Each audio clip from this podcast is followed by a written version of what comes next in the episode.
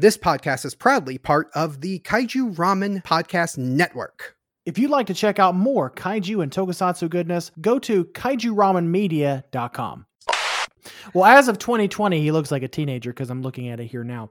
Um, But, But you're right, you it tell is if such a how do you weird- tell if a nut is a pe- is is a teenager. maybe when it drops.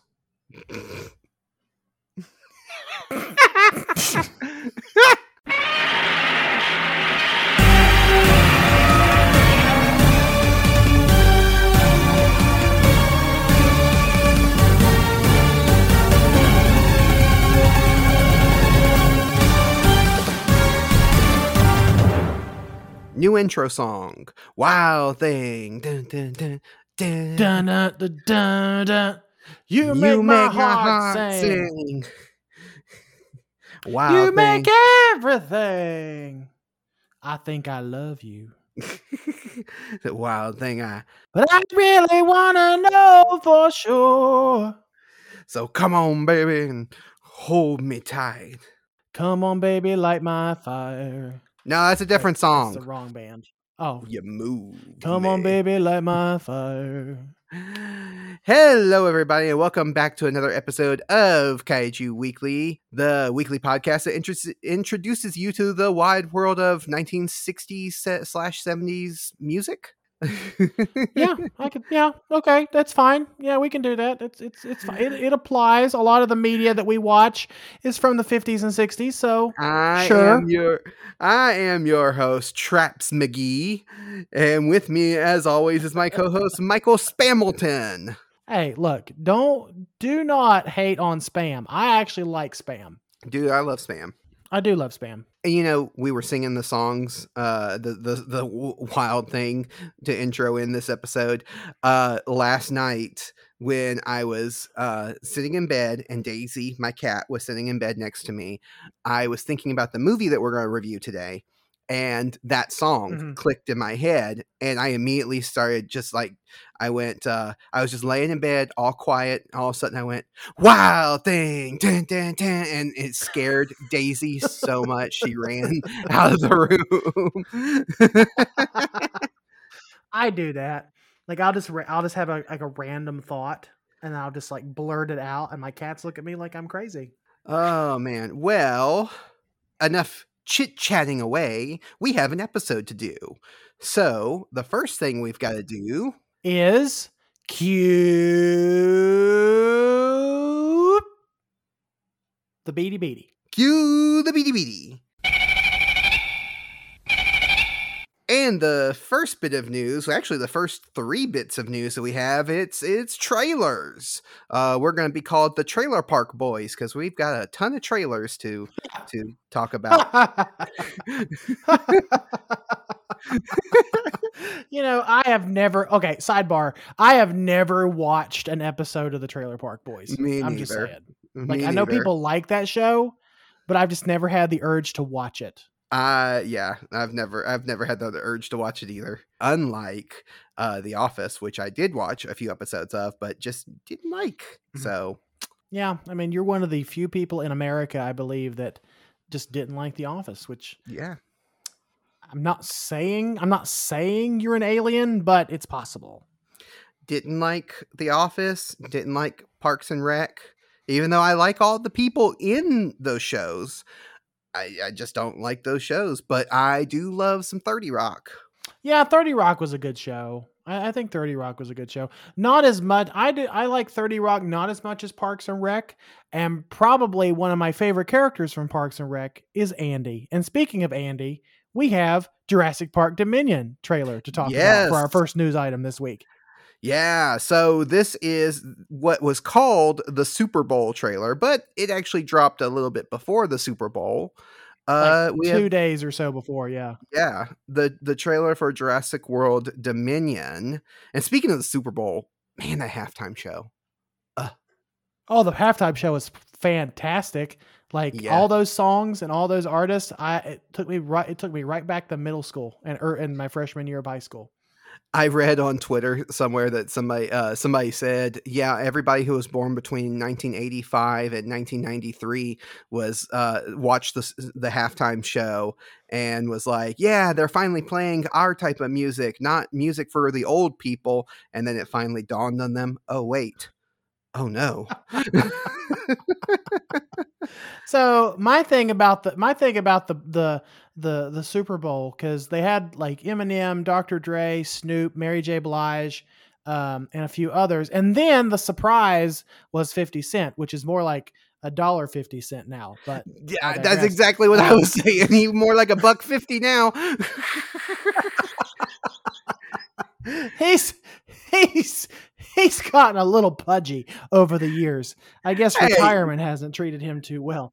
The man is fifty something years old. We can we can forgive him. He's that, still. True. I mean, he's a fifty something year old man hanging upside down like Spider Man. What? that's that's we true. Got, that's we gotta leave Fifty Cent alone.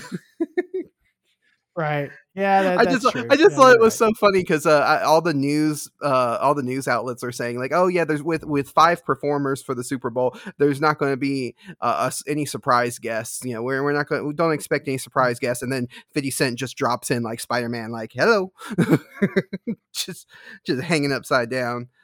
Anyway, uh, Jurassic World Dominion. What'd you think of the trailer?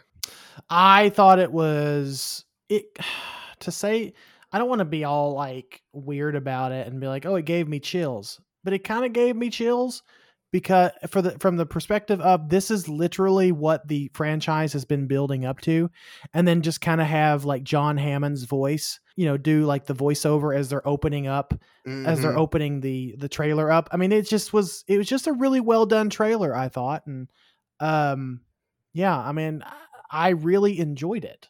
We must protect baby. We Blue. must we must protect baby blue. Like there needs to be a petition. There needs to be a petition, a hashtag, something. Protect baby blue. It has to be. If that if that poor baby dies in the movie, I'm gonna I will riot. Oh oh no no they can't they can't. That's like killing the dog. They they cannot do that. No, they're not gonna they're not gonna kill baby blue. They may kill blue the adult, but they may not kill baby blue. Right. Yeah. No. I, I just the, this this era of pop culture is just such a weird time to be in because you know we have Baby mm-hmm. Yoda, Baby Groot, Baby Mr. Peanut. Ba- you know, and now Baby wait, Blue. Wait, hang, wait, wait, hang, what? What? Ba- baby Mr. Peanut? There's you remember Mr. Peanut now? Yeah, well, no, it was like a few years ago. He's grown up now, but it was like a few years ago uh, that they rebranded or re redid their advertising stuff, and uh, Mr. Peanut died, and they had baby Mr. Peanut. Oh, and now he's teenage Mr. Peanut. I think he's a full grown adult now. They they grow Maybe? up so fast. They do. Well, as of 2020, he looks like a teenager because I'm looking at it here now. Um, but well, you're right. You it is such a, how weird. Do you tell if a nut is a pe- is is a teenager? Maybe when it drops.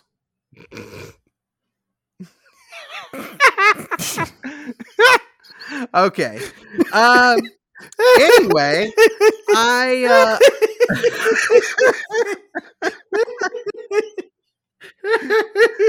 so so I oh goodness! Oh, oh, goodness! Oh my lungs. Uh, okay. That was good. That was good. Um, I do. I really like this trailer too. Um, I completely agree with you that having Richard Attenborough's uh, voice over at the beginning was just a just a sweet, sweet touch. Uh, especially you know since he's mm, no longer yeah. with us and he can't you know appear in the movie himself it's it's nice to bring it back that you still have that little touch of John Hammond in the trailer and the the imagery in it yeah. looks great. Now I'm I'm still dubious on whether the movie's going to actually be good because because I don't I don't know. I'm I wasn't I wasn't completely I didn't completely hate Fallen Kingdom, but I wasn't completely thrilled by it either. I was kind of in the middle towards it. Um and it just seems like each Jurassic World movie now uh, has just had diminishing returns on uh, on it, and so I'm kind of you know I'm kind of dubious on whether this one's going to actually be good. But as far as the imagery, I mean, they could have they could have stopped after the first Jurassic World because I I really like after the because Jurassic Park three, although has grown on me over the years, Gra- Jurassic Park three I believe is still the weakest of of the franchise, in my opinion. Um, I still think it's the weakest. I think I think obviously the strongest is the original. Uh, Mhm, Lost World is a really close second because Lost World was a lot of fun, mhm. and then probably the first Jurassic World, and then Jurassic Park three, uh, being the weakest of the of those four. But well, where like, would you I put kind of- um, Fallen Kingdom? Fallen Kingdom's tough because Fallen Kingdom, like it was, Fallen Kingdom was a lot of fun. Fallen Kingdom was to me a lot like Godzilla versus Kong was. It was a lot of fun. There wasn't a ton of substance there, but it was still fun enough to watch. But it could have been, but it probably was. It was probably a little bit weaker. I would say it's probably a little bit weaker than maybe even Jurassic Park three. So I, I take that back. It's probably Fallen Kingdom is pro- is the weakest of the of the franchise so far. Yeah, Fallen Kingdom and the first Jurassic World kind of go back and forth on being like at the bottom of the list because because there's parts of both of them that I liked and there's a lot in both of them that I didn't like. Mhm. So it's kind of hard to like decide which one I liked and didn't like. But um uh but yeah the, the the visuals in this trailer were great i love I, and i don't know how to pronounce the the i, I may pronounce it wrong but parasolophagus para parasaurolophus lophus whatever the the dinosaur that's like a du- it's like a duckbill one with the long thing on its head. The guy in lost world called it elvis because it had the big curl. Yeah, um, it's gonna bug me until I think of the name. But anyway, let's let's move on. But I know what But- you're talking. you- Elvis. yeah. We'll just call it Elvis. Yeah, but you know those those dinosaurs when they had a bunch of them running through like you know the this uh, snowy plains and and running alongside horses and being corralled around and and you had uh, uh, Chris Pratt there you know kind of corralling them in. It's just like it was really cool. That was such a cool visual. Of course, we did see the preview of this movie a while back with uh, the T Rex at the drive-in theater, so we got a little bit of that in there. But the big thing that everybody's been Mhm. talking about with this trailer is, of course, the return of of uh, Ellie Sattler and doctor Grant, along with hmm uh, Malcolm. Yep. And they look exactly well. They don't look exactly the same, but they're dressed exactly the same from the first Yeah, yeah. Um, the the dre- the the clothing that they're wearing is the same, but they do they do look different. N- Not saying that they look bad. You know, the time has passed. No, and you I can know. tell I, I'm not. the time has passed, but they're not like Yeah, old looking. They look good. And yeah. I'm. is- I'm not. I. I'm not Uh-huh. going to complain about the fact that Dr. Grant's plaid shirt.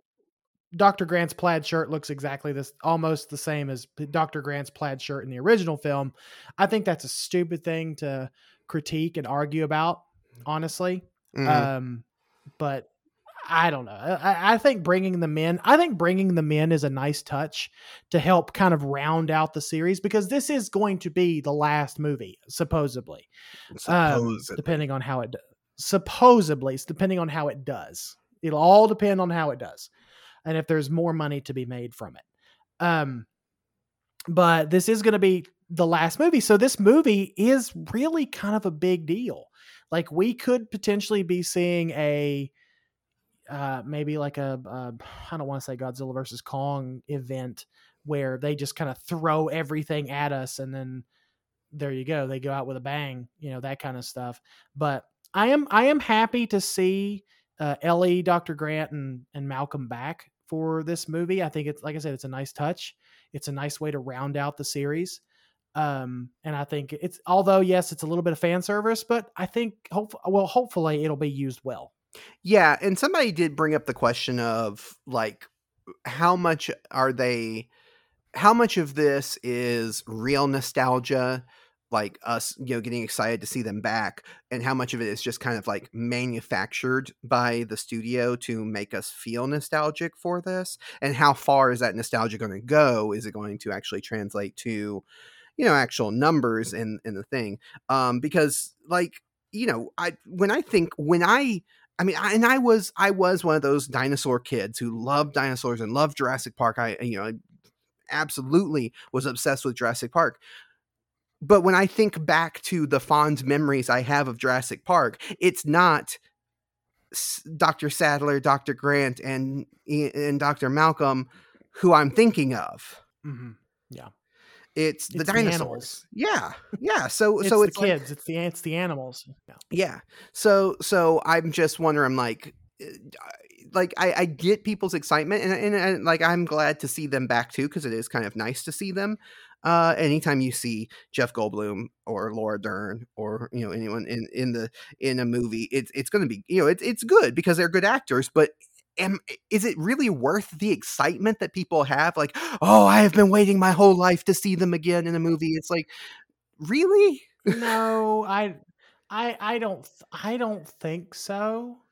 I really don't think so because yeah, the act we've had some really good actors and actresses in in the Jurassic Park and Jurassic World series, and there are some really iconic actors. Like I know a lot of people like to hate on Chris Pratt, but I love Chris Pratt. I think Chris Pratt is a is a solid actor uh, in his own right. Um, he's he's an entertaining guy, and I like the original trio of uh, Dr. Grant, Malcolm, and and Ellie, uh, Dr. Sattler.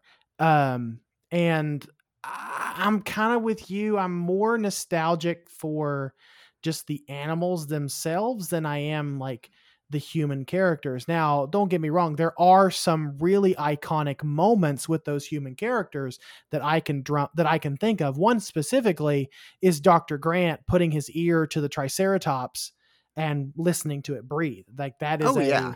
like that is that is a that is a fond memory from that first movie. Oh or, yeah, you know, Dr. Malcolm walking up, Dr. Malcolm uh, telling them, you know, Dr. Malcolm, you know, his speech about first there's running and screaming and yeah. eating. I don't know. I don't know. Whatever. Yeah. yeah it, at first it's the oohing and the awing, then it's the running and the screaming. The screaming. Yeah. Yeah. Um, like I love those characters, but I'm and I'm happy that they're back.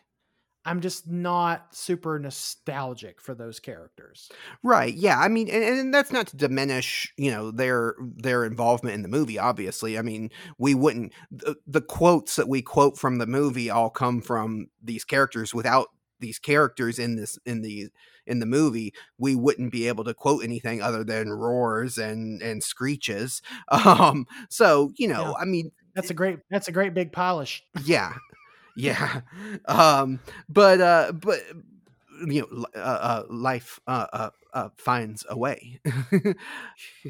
Um but yeah i just i i don't know. I just to me it feels like the the hype the amount of hype that people are giving them returning just feels almost like not forced but almost like manufactured because i just don't think that there was a Maybe. lot of a lot of nostalgia for these characters Maybe. until the studio said, "Hey, you remember these characters? We're bringing them back." Oh, now I now I suddenly have all these fond and you know wonderful things about these characters, and I can't live without these characters coming back. It's like I, I don't know. I, I, think this uh, this is in no way to diminish the Jurassic Park franchise, but really we're we're kind of here to see the dinosaurs. Honestly, Oh, and and one of the dinosaurs that is making a return uh, is the spitter, the Dilophosaurus. yes, and it's a practical effect too. It's a practical effect. Behind us, yes. You, did you see? Did you see the behind the scenes photo that the guy that that that worked on it posted? Um that it is an act the Dilophosaurus is an actual like practical effect. I'm sure that there's going to be some CGI involved. Oh yeah, for but sure. The like the the the the the frill opening and the spitting, I'm Garrett. It's gonna be that's going to be a practical effect and i'm really looking forward to that yeah yeah so uh lots of excitement i am really excited for it i'm just kind of tempering my excitement with the realization that you know the last couple of movies haven't really super thrilled me, so kind of tempering it a little bit. But I Yeah. but I am excited for it I nonetheless. Uh, moving on to the next bit of news because we do have a good bit of news, so we need to get through this. Um, the trailer for Don Brothers, the new Super Sentai series, uh, dropped. I mean, we've seen a lot of photos, we've seen a lot of clips. We have a full trailer that they put out. This is, I mean, to me, Weird.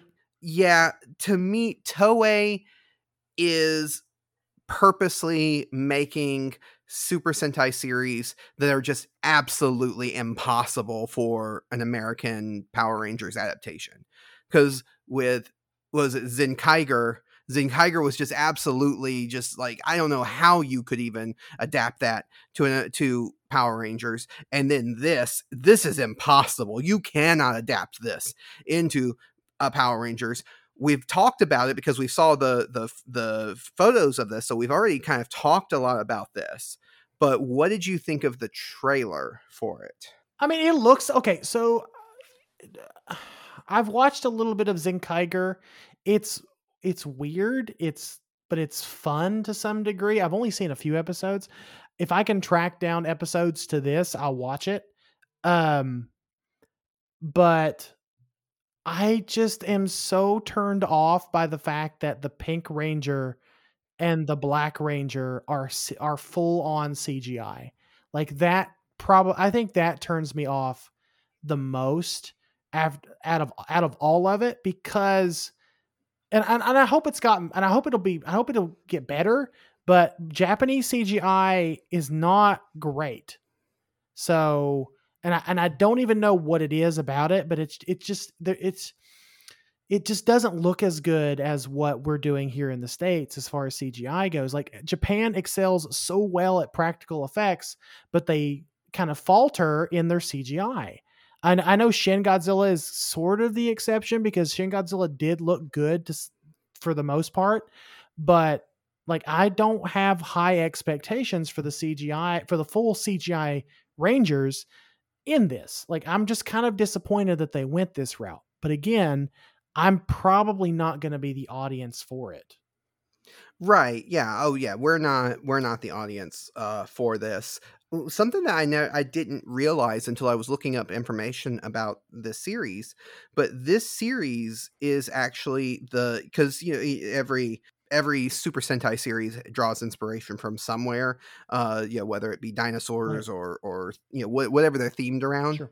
and this Mm. one's actually themed around the Japanese legend or story of Momotaro.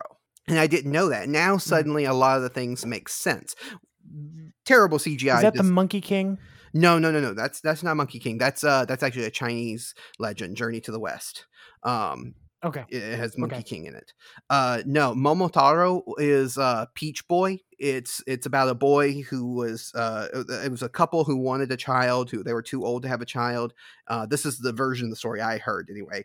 Uh, and then they they open up they Mhm. find this big peach. They open up the peach and there's a boy inside. Uh, and they raise him and then he goes off when he gets older goes off on adventures and he makes friends so he makes friends with a monkey he makes friends with a, a dog and a bird and I that's the ones that I know of. I can't think of what the other ones if they're what the other characters are. Um and if you look at the the Don brothers, Is it a is it a is it a is it a dragon? I don't I don't know what Is it a, does he make friends with it? Is he make friends? I was because I was trying to think. Okay, because uh, so obviously the the red the red ranger is the boy right? and the pink ranger is the bird. The pink ranger is the bird. The black ranger is the dog slash fox. Um, Mhm. I guess a wolf, whatever. Um, the blue ranger is the monkey because it looks like a baboon with its little red butt, Right. and the yellow ranger, she has spikes on her, so I'm not 100% sure what she's supposed to be. At first people I saw people trying to say she was like like a snapping turtle or something, which I think there are snapping turtles in Japanese lore. I think that's part of it. Um but something else, I don't know. I like I, I don't know if she's supposed to be like a turtle, some I thought a cat. I thought she was more of a cat, but but she could be a turtle. Um, could be she could be if I remember right. No, no, Momotaro wasn't the one that was the that had the learned frog magic. So I don't think she's a frog.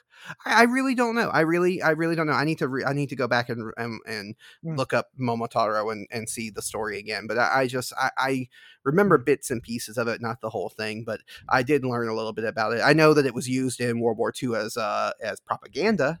Um, for uh, so you know that's that's fun.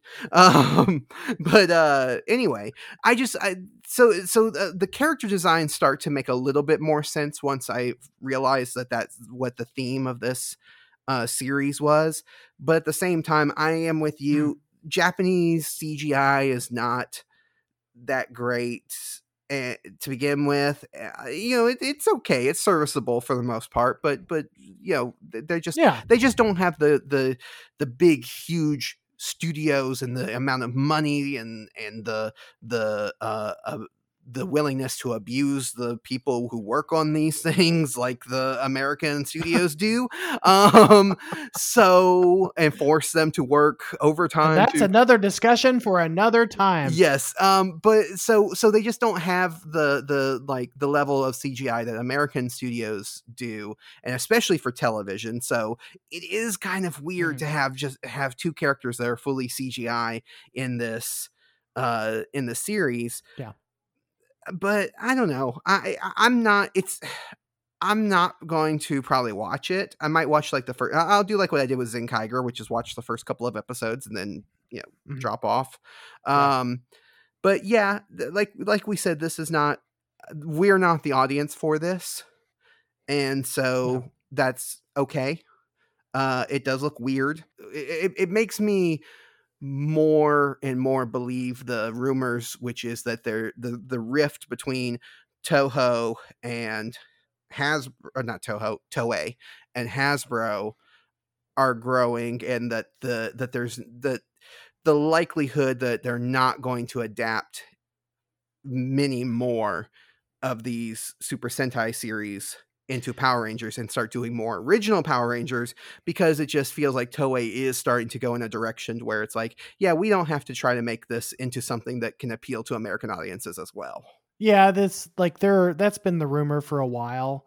Uh, it's not confirmed that they're going to do that, but kind of the the signs are there that you know eventually Power Rangers, as we know it, will not be not will will cease to exist. Like because at this point, I think we talked about it uh, on our uh, crossover episode with the Henshin Men. I think that's what I think that's when we talked about. I know we've talked about it on this on this podcast before, but the use of Sentai footage has just more or less become a tradition than a requirement at this point. Yeah, and it all it always comes down to to money, how much money is Hasbro willing to fork out to use that footage, how much money can they put towards developing their own, you know, stuff that they don't need Toei's footage.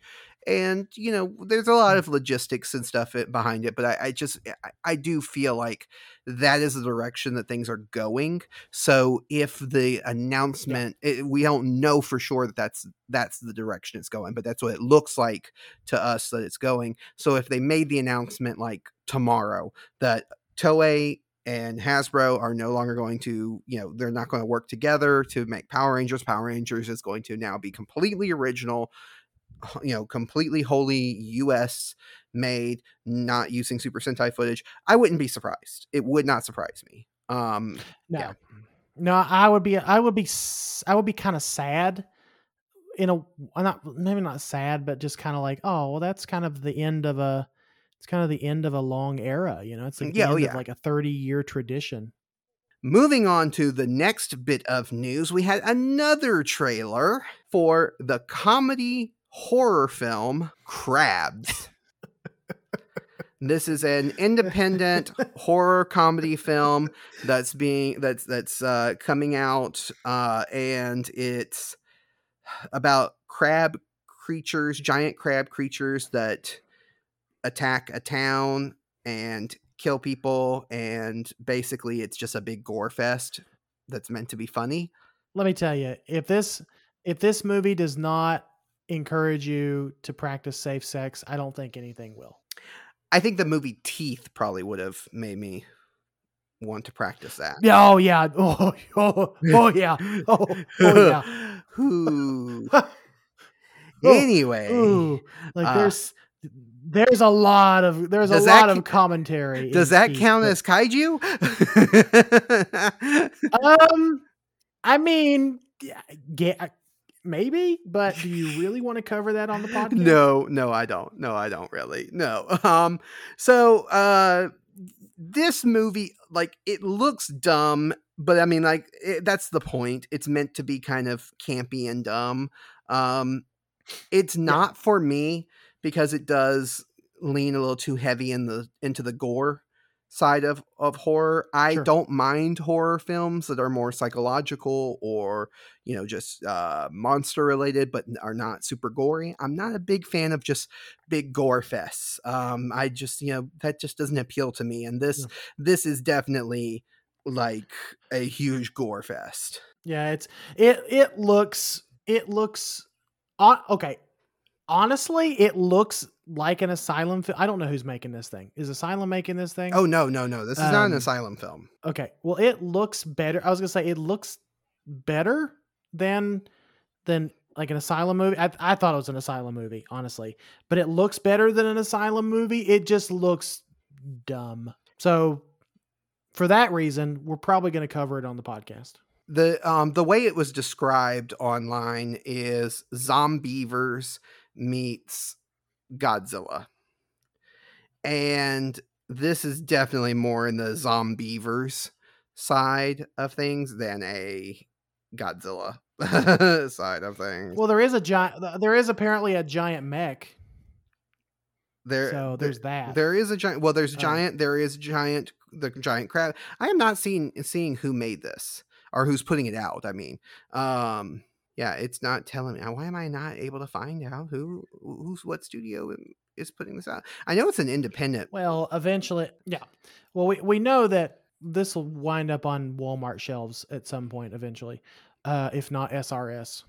Uh, I don't know. This, I don't know. This may be even a little bit too dignified for SRS. Who knows? Um, I don't know what else to say about it. It looks nuts. It looks like a big gore fest, like you and I talked about, like a lot of body horror. And the prem- the premise is giant crabs, which we don't get a whole lot. I will probably watch this and go into it expecting to be either disappointed, pleasantly surprised, or yeah, that's what I thought. Which I'm probably going to be leaning towards. Yeah, that's what I thought. um but yeah here's the here's the movie info for people who are interested and because like like there is an audience for this type of thing and and and just because Oh, yeah, we're sure. not Yeah, the yeah. audience doesn't mean that you can't enjoy it and that's perfectly fine Th- it, it so here's the info it says get ready for shell shock. It's the Zombeavers meets godzilla hybrid you always craved in the creature feature comedy horror of the year. Mutated by nuclear runoff a horde of murderous horseshoe crabs uh, descend on a sleepy california town causing prom night terror as the deadly crustaceans claw their way through the disbelieving population, it's up to a ramshackle band of students and local law enforcement to address the increasingly ginormous crab menace in a love letter to such practical effects horrors as Gremlins and nostalgic Roger Corman classics. I- Okay, I still I feel like they're trying too hard. I- This this is my problem with these movies sometimes is like they want mm. to feel like they're not trying at all which is mm. kind of the the humor of it. Is like look how stupid we are because we're not even putting any effort into this. But mm. also they feel like they're trying too hard to get people's attention. Like they they mentioned Zombeavers godzilla uh gremlins roger corman prom night. They are mentioning all these other things that are that are supposed to make you go ooh ah because you know these are things i know and i like. I, I just I, I don't Mhm. know. I, I don't know. This this movie is definitely not for me. Yeah, I mean it's you don't like I know you don't like movies like I can have fun with movies like this, but I know you don't like them. You don't you I think what you said on the podcast that you like movies that go in trying to make a good movie and it just ends up being a bad movie. It sounds like they're just trying to make a schlocky bad movie. Right. Yeah. Yeah. Because because like you know some of the best so bad they're good movies were not movies that were intended to be bad some of them maybe but not all of them were like they they just they they went into it with the with the idea of making something good and then just failed so miserably that it's funny and Mhm. it's and and the movie is funny Yeah. but this just feels like i don't know and, and even like in the in the trailer some of the jokes just seemed too like they were trying too hard like they're trying too hard Mm. to be like huh? Huh? We're silly. We're we're goofy huh? It's like no no. Mm. you're that's that's not the type of comedy that i like. I like smart comedy and this is just as and i like dumb movies too but but again i like movies that are dumb in a smart way i guess is the best way to put it and i don't know how else to describe that and this just seems dumb in a dumb way to me. Right. It's the the two companies that are putting it out are as we I guess we guessed they're already small. It's the Ojala Productions, I hope I'm saying that right, and Young Gunner Films is Okay. what is who is putting this thing out. okay Thank you, Danny.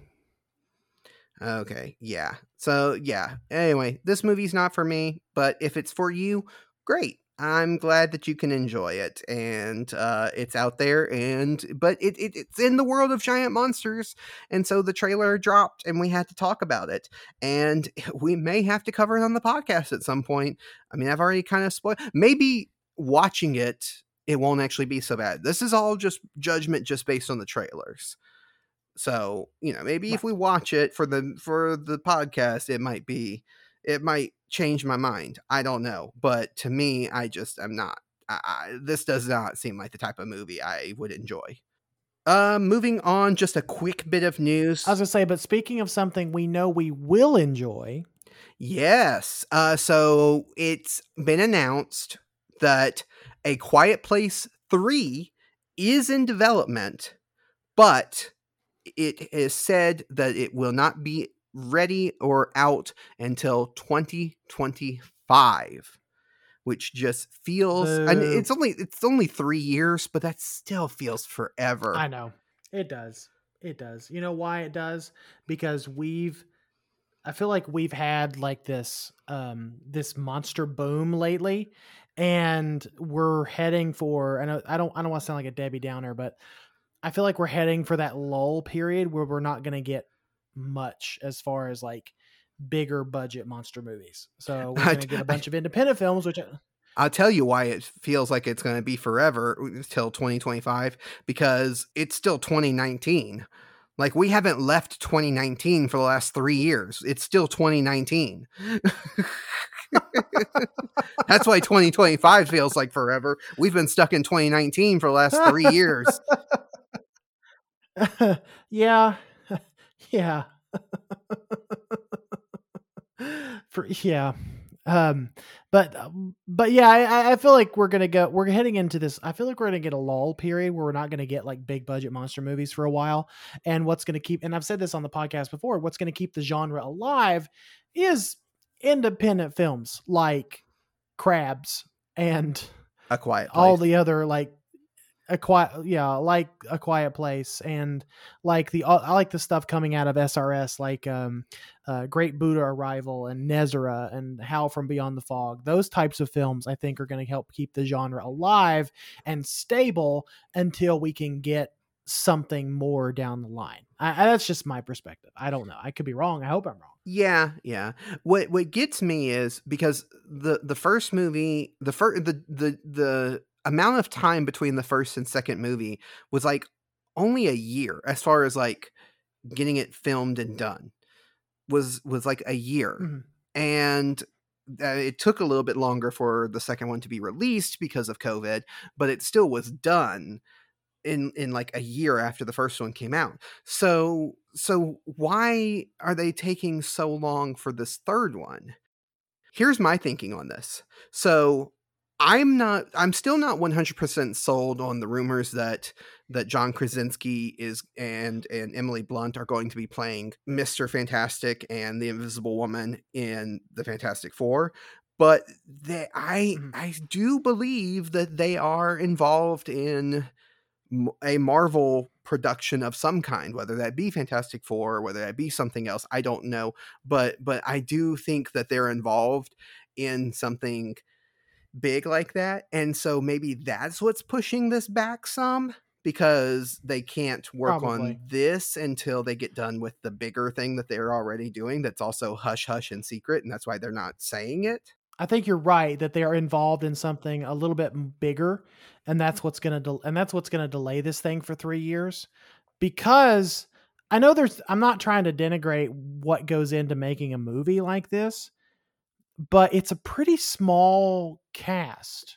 I would assume. Like Mhm. The Quiet Place is not a big casted movie, and and they film on and it's. I feel like like you said they were able to pump out the first one pretty quickly. You know they're able to do the second one, I should say, pretty quickly a- apart from the first one, and it has to be just a mix of other projects they're working on. You know, extra precautions. You know, due to due to COVID. You know that kind of stuff that's delaying this thing.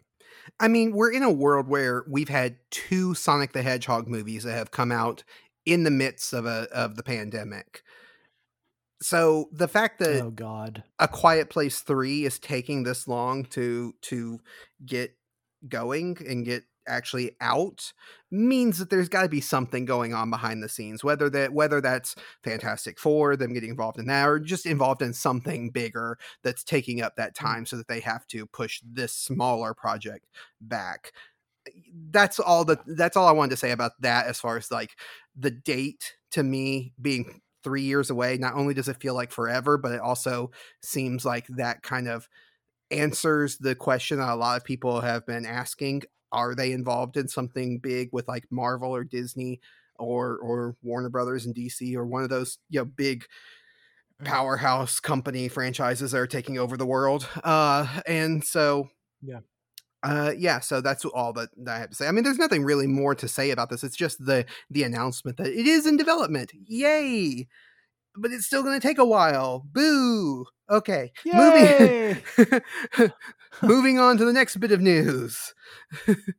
Um bandai has opened up voting for the next movie monster series figure. So bandai has been putting out these movie monster series uh figures for a while. They're really cool. They're they're not they're they're on the cheaper side of things uh more on my level. Thank you very much. Um and now they've opened up the voting for the next one that they're going to put out. Um michael you know more about this than i do so take over and, and tell us about it. yeah the the it's just really quick i'm just gonna i'm just gonna breeze through this really quickly. So for the last few years bandai has been doing voting for what's going to be the next movie monster series. It's the whole reason why we got a brand new like gorosaurus figure and the whole re and why we got an actual like megalon figure uh, a couple of years back. So you know they're taking votes and I, i'm not i don't have the list in front of me but i think it is gabara varan Ebirah Kumonga super mecha godzilla from uh, 1990 from the heisei era uh who else? Uh, minya another titanosaurus and there's someone else that i'm forgetting but i'm it's i'm blanking on it right now. Oh uh Kamacuras Kamacuras um so as of right now and as of the vote, Super Mecha Godzilla is is winning, and a lot of fans are complaining because it's like, oh, we already have like 120 Mecha Super Mecha Godzillas out in the wild. Give us Varan or someone that has not had good representation in the in the band of in, in the form of a Bandai figure ever er, in a long time or if ever. So I voted I voted for um I voted actually for uh for uh Gabara. I don't know why. I just thought a, a Gabara figure could be pretty cool. I don't know. I just like the design of Gabara. So Yeah, I was going to ask you uh, what which one you were going to vote for. So Gabara, Gabara's the one you voted for. I think yeah, I voted for I voted for Gabara. I know a lot of people voted for Varan. Um, I'm surprised you didn't vote for is- Minilla. uh, no, no, I don't like that ugly little freak all that much. Um, I I see a lot of people that have voted and they're like super they're super mad that Super Mecha G is winning because everyone it- it's led people to it's led people to complain like ah Toa uh, Bandai must have like a, a stockpile of Super Mecha G's in their warehouse they just want to get rid of, um, which could be the case. I don't know. Um, who knows? Anyway, that's that. So we can move on to the next uh, quick little collector's new, news item, which is Super Seven is totally killing it with their uh, lines. And Super Seven is a lot. You'll know Super Seven for doing the like the very nostalgic lines of toys. Like their their I think their their biggest line right now is the reaction figures, which is like the little like four to five inch figures for and they do like pop culture icons they have they have everything from like the simpsons to planet of the apes to rick and morty to uh the munsters are they do they did a reaction line of the Oh. munsters of all things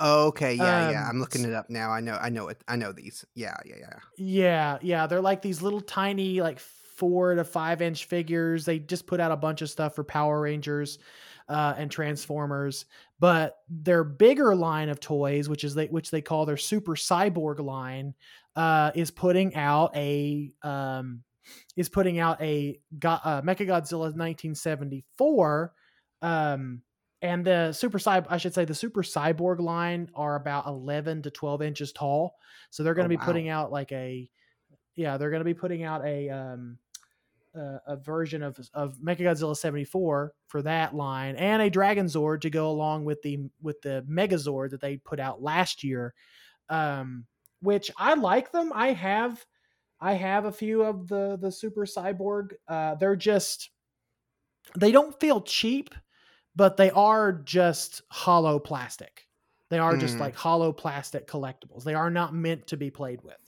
uh even on the box that you get them like this is not like this is not a toy. You cannot don't play with this.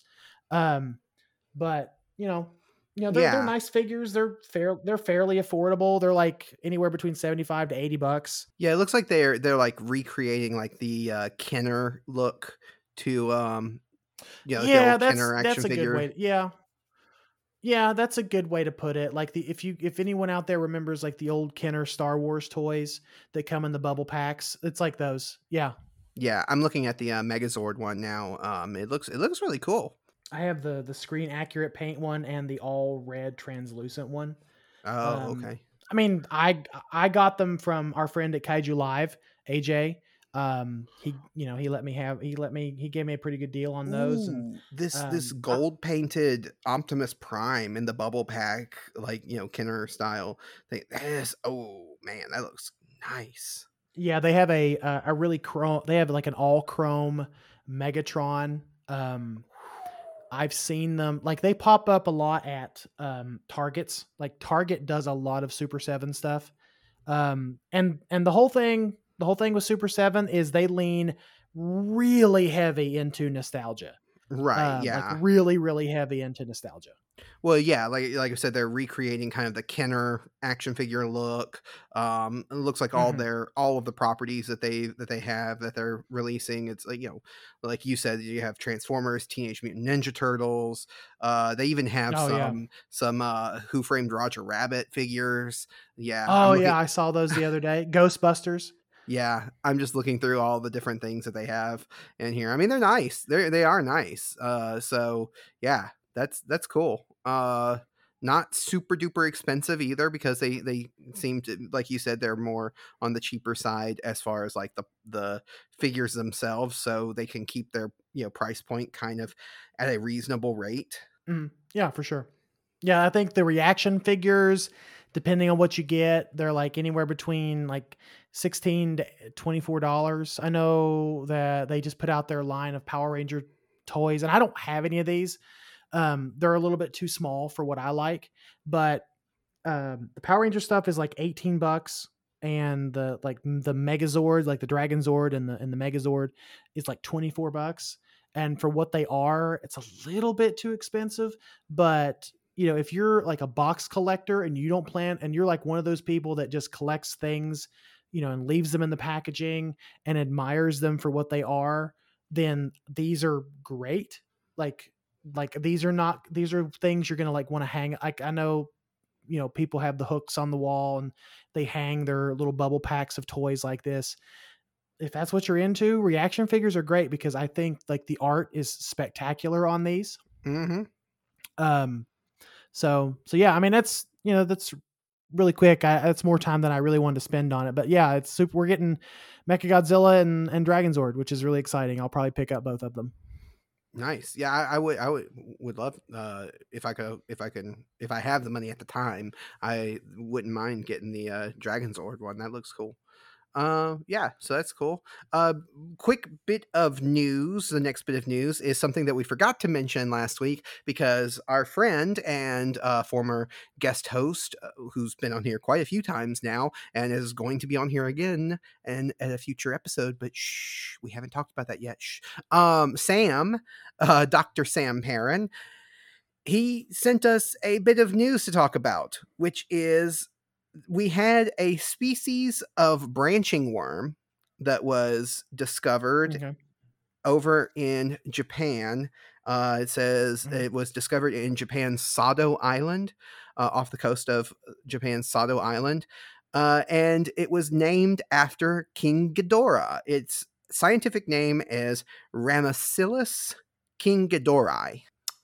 which is really funny and really interesting at the same time because I feel like they're they're they gave it that name because of the the Noodle King Ghidorah from the anime trilogy, Right. um, which would make it which would make a ton of sense. Um, because I looked up what a branching worm was, and it does make a lot of sense that they would call it King Ghidorah. It's just kind of funny that we're getting like an actual animal or actual thing in biology named King Ghidorah, and it's not just a a fantasy dragon anymore.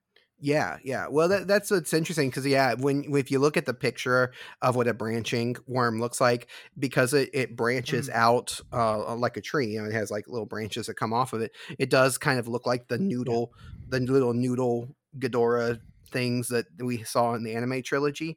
Um, the funny Yeah. thing is, though, those are not heads. Uh, those are actually its butts. Um, it only Oh. has one head, but it has uh, the branches end in in uh, multiple butts. Um, so that's a interesting bit of biology, That's okay. which which does Okay. beg the question. Ghidorah has three heads, no Uh-huh. arms, 2 Uh-huh. tails. How many butts? Or does he have a cloaca?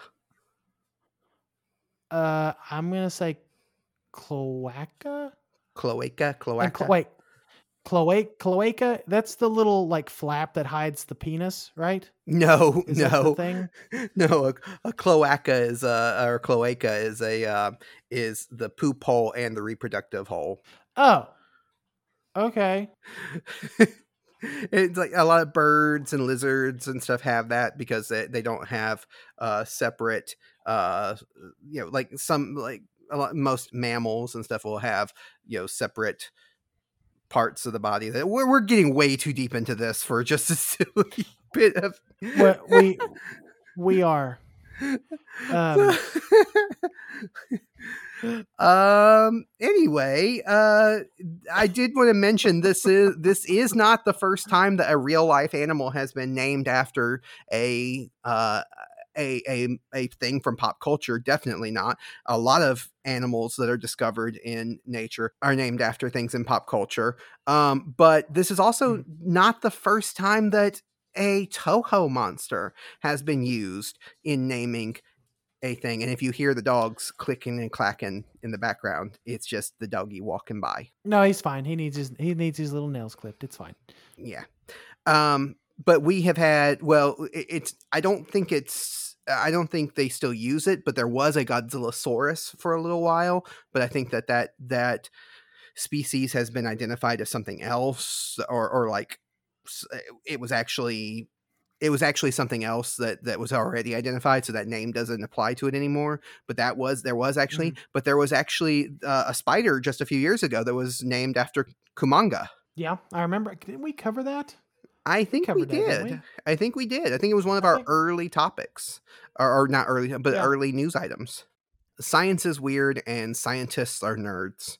Anyway, uh, probably the biggest news, and oh boy, man, it has taken a while to get down to this this point, but I'm gonna probably edit a bunch of stuff out, so we'll be all right. Yeah. Uh, the biggest news that we had this week, at least in the Godzilla slash Kaiju Tokusatsu world, is the announcement that there is a Shin Universe collaboration project, whatever you want to call it, uh, that is titled Shin Japan Heroes Universe, uh, that has been announced. So this is working with Hideaki Anno. Uh, who has been involved, not directed, but involved in uh, Shin Godzilla, Shin Ultraman, Shin Kamen Rider, which still hasn't come out. Well, Shin Ultraman still hasn't come out, and the the revival slash remake of Evangelion, which is called Shin Evangelion. Um, and so they're combining those four properties together into a big collaboration, call and calling it Shin Japan Heroes Universe. So here's my okay. I here I'm I'm I am trying to tamper my expectations. Because do we do we know if this is going to be like have they said anything about it being like actual films, television shows or is what I'm suspecting it is is just merchandise. So that's what I wanted to talk about a little bit. I want to put this out there for, and I know no one is who who I'm actually talking addressing this to is actually listening to us, but I'm still going to put this out into the universe just so that hopefully somebody can hear this. Sure. There's been a lot of clickbait articles that have said, "Oh, you know, they're they're doing this shared universe Marvel style movie crossover where all these movies are going to, you know, come together and they're going to be one big huge thing." That is not what they have said.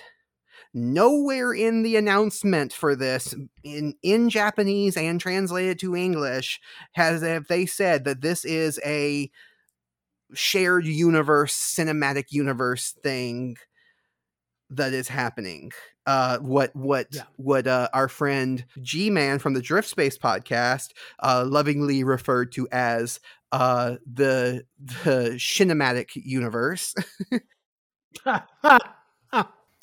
but they nowhere have they mentioned that this is going to be movies or a cinematic thing we don't know exactly what this is yet because they haven't actually said. So here is the the announcement from the website uh it was in, written in japanese and translated to english so it's a little bit broken. Some of it doesn't really make a lot of sense but i'll read it out how they have it uh and and we'll see what they say. So it says in 2022 the shin era begins to move Shin Japan Heroes Universe, a miracle project in which four works Shin Godzilla, Shin Evangelion theatrical version, Shin Ultraman, and Shin Kamen Rider collaborate will start. So collaboration will start. So this is a collaboration between these different, you know, properties. We know that much.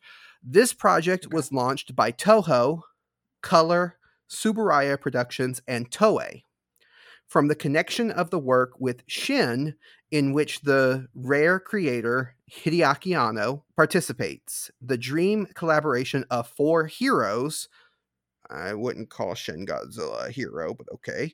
Uh, representing Japan has been realized beyond the boundaries of the company. Starting with Shin Godzilla in 2016, Shin, Shin Evangelion theatrical version uh, was released in 2021 as a standby work on May 13th, 2022. Shin Ultraman will be released on on the day, and Shin Kamen Rider will be released in March 2023. The main visual of this project is Maida or Maida, Maida, Maida. Uh, the emblem is by Yutaka Izubuchi. Uh, and two people who are deeply involved in each series will color the launch of this large scale project. And that's it. That's all we that's all that we know as of right now. This is a collaboration work between multiple companies centered around kind of the creative direction, I guess, of Hideaki Anno, who's participated in all of these things in one way or another, whether being director, screenplay writer, um, Right. producer, all that kind of stuff. And we don't know. I so I am on the side of this is going to be merchandise.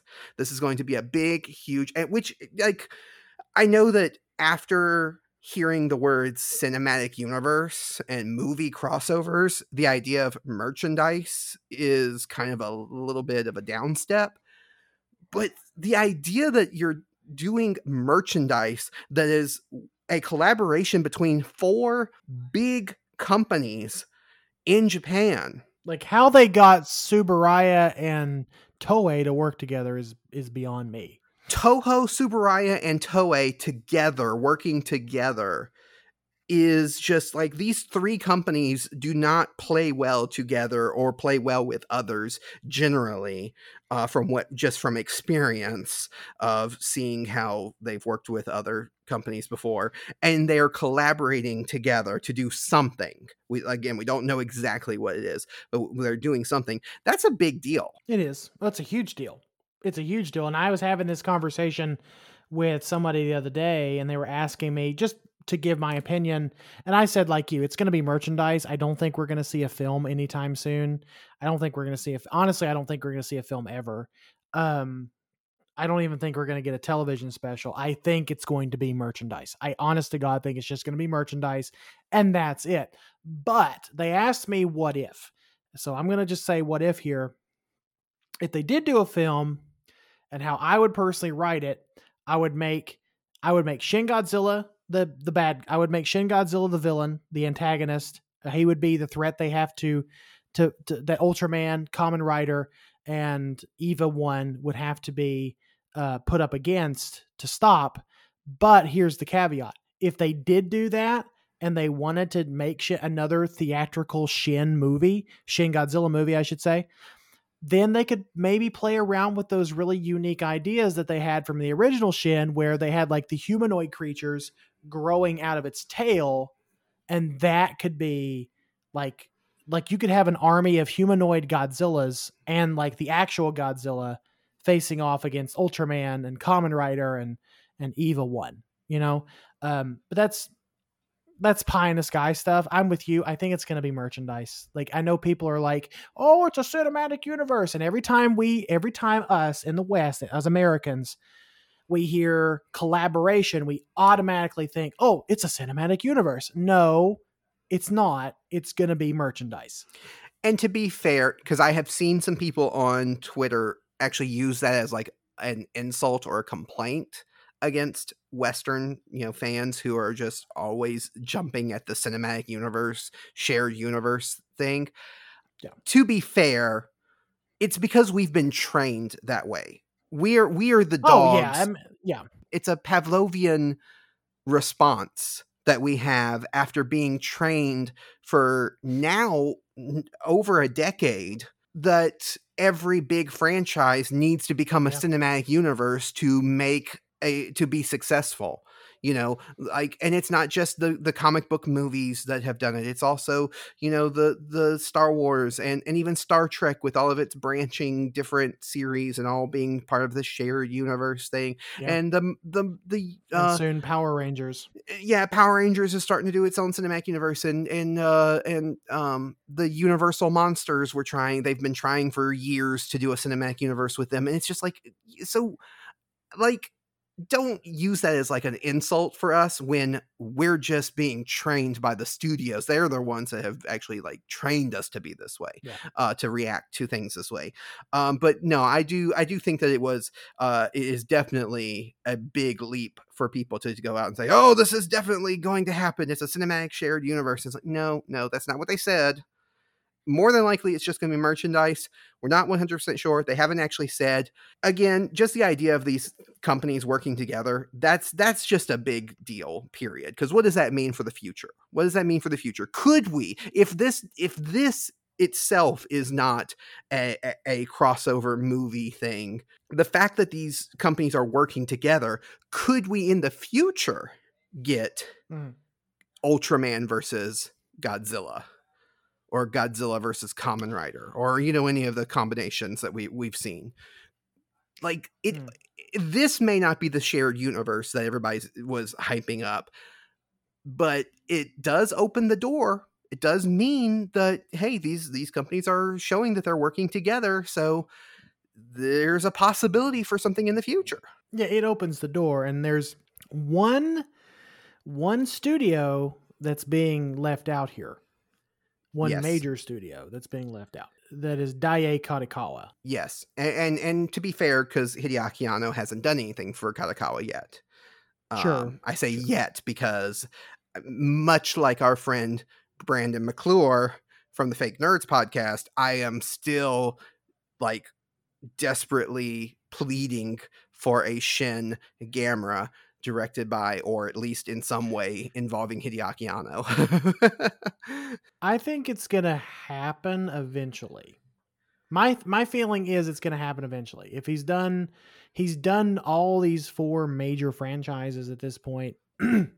Shin Gamera is the one he hasn't done yet or hasn't touched yet, I mean, it's only, in my opinion, it's only a matter of time. Yeah, I mean, he has. He also hasn't touched uh, a Super Sentai yet, so you know that's also a thing. That's true. Yeah, that's that's true. Um, but yeah, that's that's uh, really. I I don't know what else to say about this other than the artwork that they put out for this looks amazing and is going to be my new phone background. yeah, it's it's beautiful artwork and it gets in it honestly i can see why people are excited about it and and why people are kind of drawing their own conclusions from this like it there's a lot of there's a lot of potential with something like this. I just don't think i just don't think we're gonna it's not gonna be what we're all hoping it's gonna be and it's just gonna be merchandise. And I yeah. hate to and I hate to be that guy, but it's I sincerely don't think it's going to be anything other than just merchandise. Yeah. Which which merchandise like we, like we said, that's not a bad thing. You know, to to no, it's that, not. that this is yeah. happening. It's just it's just that once you once you have the thought of a cinematic universe, a a cinematic universe, uh the idea of just it just being merchandise is kind of a step down but but like the idea of of of you know merchandise that features Godzilla and Ultraman and, and Kamen Rider actual licensed stuff that has these characters together. It, it, it's mm. it yeah I think that's I think it's really cool and and who knows who knows what the plan is um but yeah it is just interesting it is an interesting time I I just think it's really neat that uh 2022 so far has been the year of the crossover because we've got this crossover. We've also got the uh, Godzilla versus the Power Rangers crossover, and who knows what other crossovers we'll see in the future.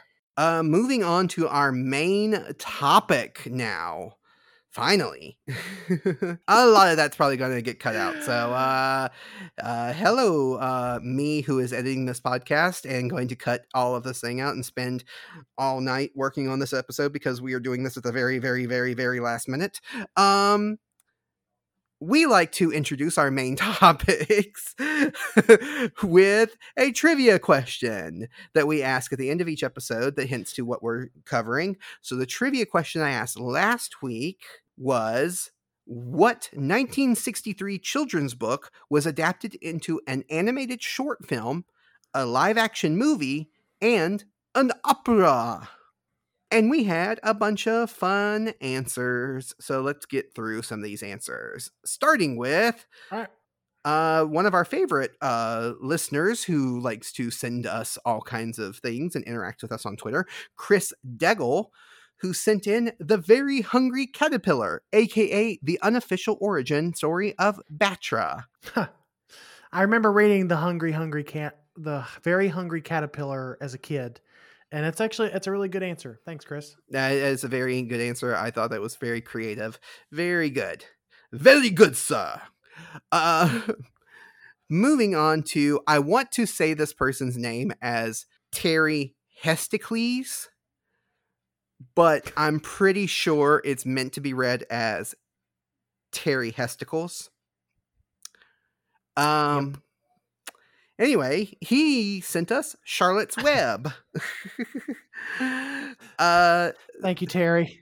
thank you. Thank you very much. Uh good answer. Not the correct answer, but good answer. Uh, another one of our favorite listeners who uh, interacts with us a lot on social media, Damon, Damon- Noise. Damon Noise, sent the Hungry Hungry Kaiju Pillar. Thank you, Damon. And then we got this guy from this other podcast that I don't know why what he spoke he lives on an island with monsters uh, something. He wrote in The Lion, the Witch and the Wardrobe.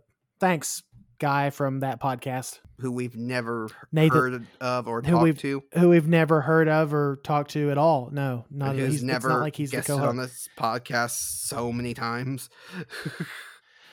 which he's not been on this podcast. Well, he's not been on this podcast in a while, but we do have other shows with him involved. So yeah. We're not Uh, trying to be mean, audio listener. We're talking about Nathan of the Monster Island Film Vault podcast. Thank you, Nate. Appreciate it. We're just busting your balls a little bit, buddy. Uh, and speaking of, no, never mind, never mind, no. Um, Crystal Oh, Lady Jessica sent us the Luminous Fairies and Mothra. Yay! What a what a pretty answer, you. Thank you, Jessica. Uh, and then this weird podcast that I had never heard of before called the Power Trip Podcast sent us a weird Sounds like a it, it sounds like a podcast that does a lot of drugs. Oh yeah, yeah. Those two hosts are definitely high every time they're on there. Um, Mhm. This must have been sent by that other guy that I was talking about. yeah. Uh, sent us a children's Power Rangers picture book called "Heap of Trouble." which I had as a kid. I don't have it now. It's probably at my parents' old house, but Apparently, whoever sent this in has it because they must they must have stolen it from you because they sent in the picture. I guess, or they just ripped it off of like an eBay listing. Who knows? uh the the the power trip podcast is a member of the kaiju ramen podcast network just like kaiju weekly so uh yeah go listen to that if you love power rangers and you want to hear more about them uh we also have our friends over at the giant monster bs podcast who sent us. we haven't heard from these. We haven't heard from these guys in a while. i thought you were going to say we haven't heard from these jerks in forever No, I. I mean, I haven't. We. I'm not. I wasn't. i was be mean, I just- thinking it but i wasn't saying it Well, you. It's because you're. The, yeah, it's because I'm the nice one. Um. So so yeah, our our friends at Giant Monster BS send in an answer. It's uh the uh the um the I think it uh the um the the uh the I um um boss baby Boss baby? Okay. Maybe a question. Boss, Boss- baby? Um, boss baby Boss baby. boss ba- boss boss- baby. boss baby. There we go. Channel my inner Elijah. Boss baby. Um. Thank you guys for sending that answer in. Uh, and then another podcast that is also part of the Kaiju Ramen Podcasting Network, uh, hosted by yours truly. I'm not going to be mean about this podcast because I'm the host of it. Um, oh, uh, sent in, this was Nathan again. Uh, he co hosts this podcast, the Henshin Men podcast, that talks about su- uh, Japanese superheroes and their high flying and high kicking adventures. Go listen to it if you like uh, Kamen Rider, Ultraman, Super Sentai, all those things. Mostly Kamen Rider. We talk a lot about Kamen Rider. Uh, who totally ripped off our uh our award system from don't Power you start with me. I should have I should have copyrighted that so that you couldn't have stolen it. you stole you stole it. That just means it was a good idea. That actually was a good idea. It was an it was it was a good idea stolen from another good idea. But we took Uh, it. We took it and made it better. But the answer that was sent in was Babe, Pigmon in the City. That was very creative. Pigmon in the city. Uh, very creative. Uh, I thought that was uh, thought that was really good. That's why I included it. Uh, Nathan, you have now sent in like five answers. We're going to have to start limiting the amount of answers that you send in. Well, technically six. Yeah. Well, yeah, we haven't even gotten to one yet. So, um, and then our friend Kaiju Kim, the queen of all things kaiju, uh, has sent in Clifford's Big Adventure. Thank you, Kim. No, Thank you so much. yeah. I'd much rather the running joke about Clifford than the other running joke, which is not to be mentioned since we didn't have an answer from a certain teenage podcast host who usually keeps that thing going. Oh, oh, never mind. You're talking about Yeti There it is. Um, if you're a new listener to this podcast, I'm very sorry. I am very sorry. And if you're a new I'm not listener, sorry. if you're a new listener and you marathoned through all of that news and and, and making it to this far, good on you. Wow. I'm not sorry because we're almost at 20,000 downloads. So we must be doing something right.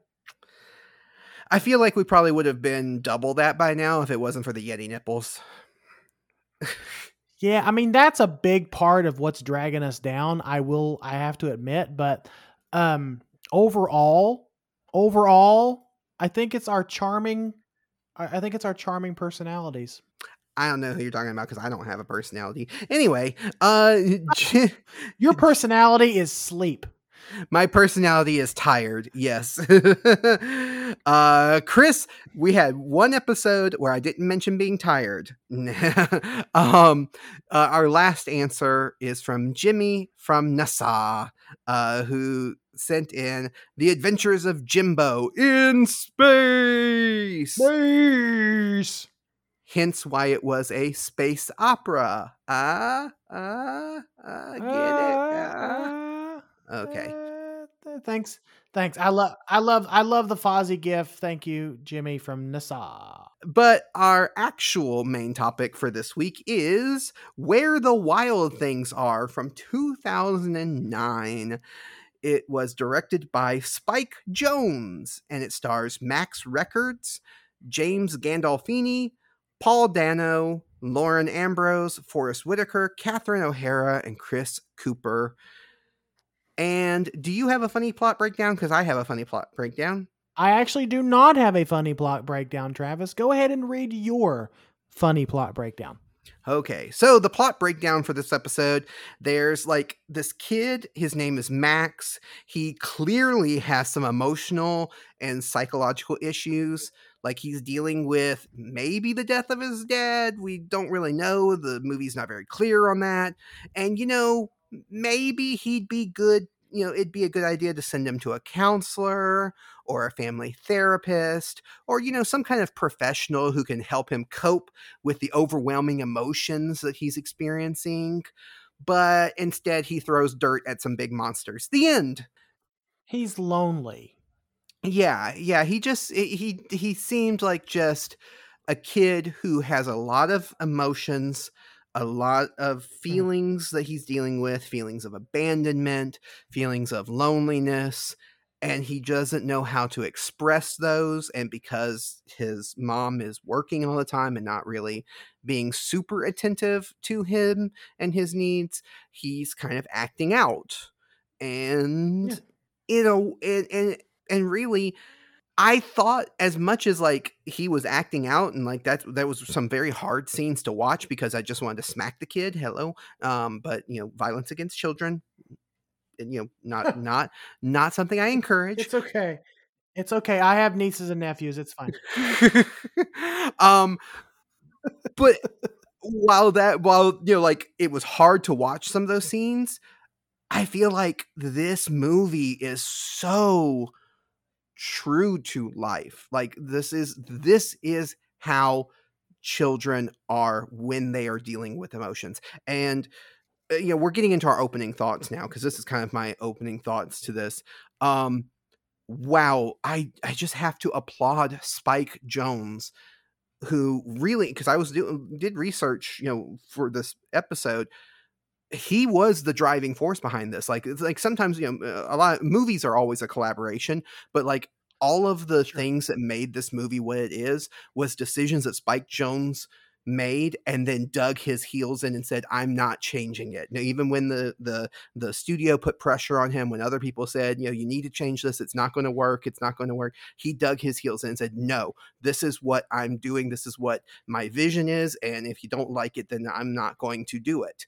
And and he stuck to his guns and wow he made a movie that captures what it really is like to be a kid dealing with those emotions and it is it is such a hard thing to do. So many people fail at making movies that capture realistic emotions for children and a lot of times it's on purpose like uh, like a lot of times uh adults who making these movies don't really treat children's feelings and emotions as valid or worth Well, they talk down the kids. yeah yeah or or you know they don't they don't view them as valid they talk down to them they don't view them as as uh as worth exploring the emotions that children's are, children are experiencing and the fact that spike jonze took this this book that is not i mean like it's it's it's a picture book that is about the size and length of the very hungry caterpillar it's there's nothing to this book like as far as like depth and he made a movie that was so deep and full of emotions wow just i i just i he, that is super ambitious and he succeeded in doing something that i would have never imagined that they could have done This movie is definitely like an emotional roller coaster.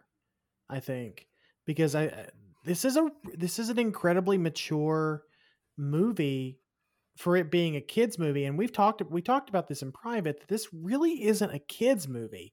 This is Mm-mm. a very adult movie this is a very adult movie and by adult i don't mean like like you know tvma i mean it's a very mature movie told through the perspective of a child Yeah, yeah. I like how, um, and I forget who it was. It, it was it was one of the reviewers. It might have been uh, Roger Ebert who reviewed this movie. I, I was looking at some of the you know other reviews after I had already watched it and made up my own review. I was looking at some of the other reviewers, uh, and uh, somebody said this movie is about childhood, but it is not a children's movie.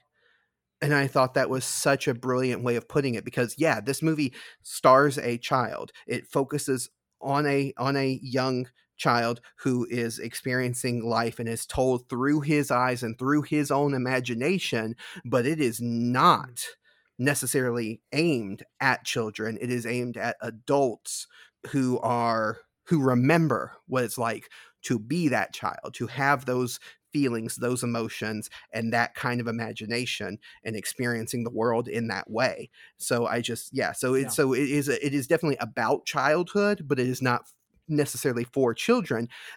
But at the same time, I don't think I don't think that if you showed this to a child that they would be scarred for life. I think that they would probably be bored more than anything because it's not as flashy or or vibrant as like something that kids usually enjoy.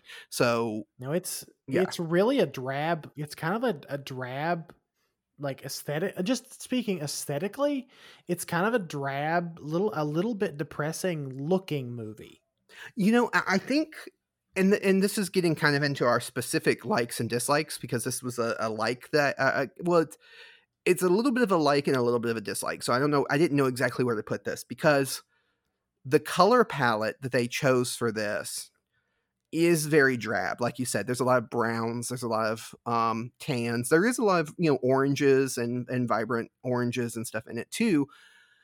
But it, it is it's a very different color palette than what you might see in you know other movies especially movies that have you know the imagination of being a child but i think that that was done on purpose and i'll tell you what i think Mhm. it, the purpose for it was i Sure. think the theme of this movie is meant to trigger some to trigger real nostalgia and i mean real nostalgia not the manufactured nostalgia that we see used in advertising and movies and stuff nowadays but but real nostalgia and i think that choosing the warm kind of tan and brown orange whatever you want to call it color palette kind of makes the movie feel like a sepia toned film and if you ever want to make things look older or kind of like the the like shortcut to nostalgia in in like you know flashbacks and stuff is use a sepia tone on things and use a sepia yeah. filter I think that's I think that's what the the color palette in this movie is meant to evoke. I don't know for sure because I didn't see that written down anywhere, but I feel like uh, just watching this that for me the color palette actually adds to that kind of nostalgia looking back on the past and you know and remembering what it was like to be that young and that imaginative yeah i like i like what you said that this movie in, evokes like real nostalgia because like we have all at some point been this like kid this this awkward child going through and it doesn't necessarily have to be like an emotional upheaval, but going through some stuff and we either act out or we, you know, we lean really heavily into our imaginations to help us cope with something that's going on in the real world. Mm-hmm. And I think like this this movie like this movie feels nostalgic. I get what you're saying because you can kind of put we the as the audience can put ourselves in Max's place um and kind of feel what he's feeling this this this sense of wanting to feel important to want to feel seen uh which is why he makes up the whole story about being a king and and mm-hmm. being ruler over all these vikings like makes him to make to build himself up to be important and to and to mean something and to feel less insignificant than he may feel because again his mom uh, she's a single mother uh, we don't know where the dad is at we're we, we're led to believe that he has either passed away or you know maybe he's the child of a divorce uh, it's never it, it never goes into that which i'm kind of glad it didn't because there's a lot of this movie and you and i talked about this a little bit last night uh, there's a lot of this movie that's kind of left up to interpretation mm-hmm. and i like what they did here but like we can put ourselves in the place of this of this child that just wants to feel seen and wants to feel important and like he matters yeah and, and, you're right that there's so much of this movie that is left ambiguous um like we said you know, the the the not knowing exactly where the father is. We know he's not in the picture. We know that max wants him to be in the picture because he you know you see him look at something that his dad gave him. It even says on there you know about mm. uh, that it was from his dad and that you know and so you can tell he misses his dad but did his dad die i mean there is kind of hints there because you know the way that max kind of reacts when his teacher side note worst teacher ever. Oh, it's terrible teacher. Terrible, terrible teacher. You're teaching children and you're like, the universe is going to die and we're all going to be killed by our, you know, and we're just all going to disappear into the void of emptiness and space. And it's just like, you're teaching children. Stop it. um but but like when the teacher mentions that you know the sun will die you know the sun will eventually die because everything dies eventually is what you know how it how it was put yeah. and then then later on max repeats that to to uh carol one of the monsters carol. you know he says that did you know the sun is going to die and you know and so i so there's little hints there that death is on on uh on max's mind but it's not outright said that his dad is dead. It just you know so so uh, I, it is left ambiguous. There's things like the mother's job, what she does, you know, that's kind of left ambiguous. We know that it involves some kind of project that she has to get done. She has to work, and so she can't really spend some kind of like some kind of data entry. I would I'm assuming it's what it looked like when she was at her computer, which this has to be set sometime in the 90s or the maybe even the 80s. I don't know. Um, No, that computer definitely looked at her com- 90s. was it 90s? Okay, so Yeah. it looked yeah, it looked like a 90s like desktop computer. Um, she's definitely doing some kind of like data entry report.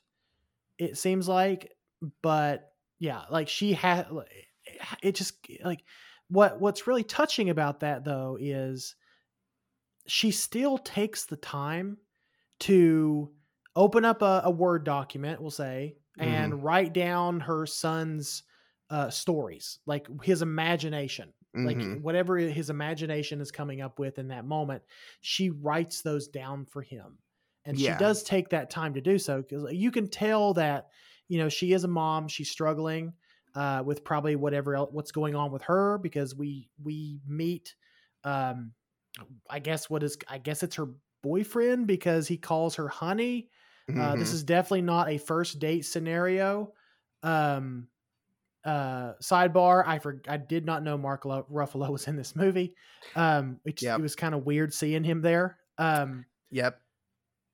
I mean, uh, but me and you you, know- me and you came up with a nickname for him that I'm not going to repeat on this podcast, but um,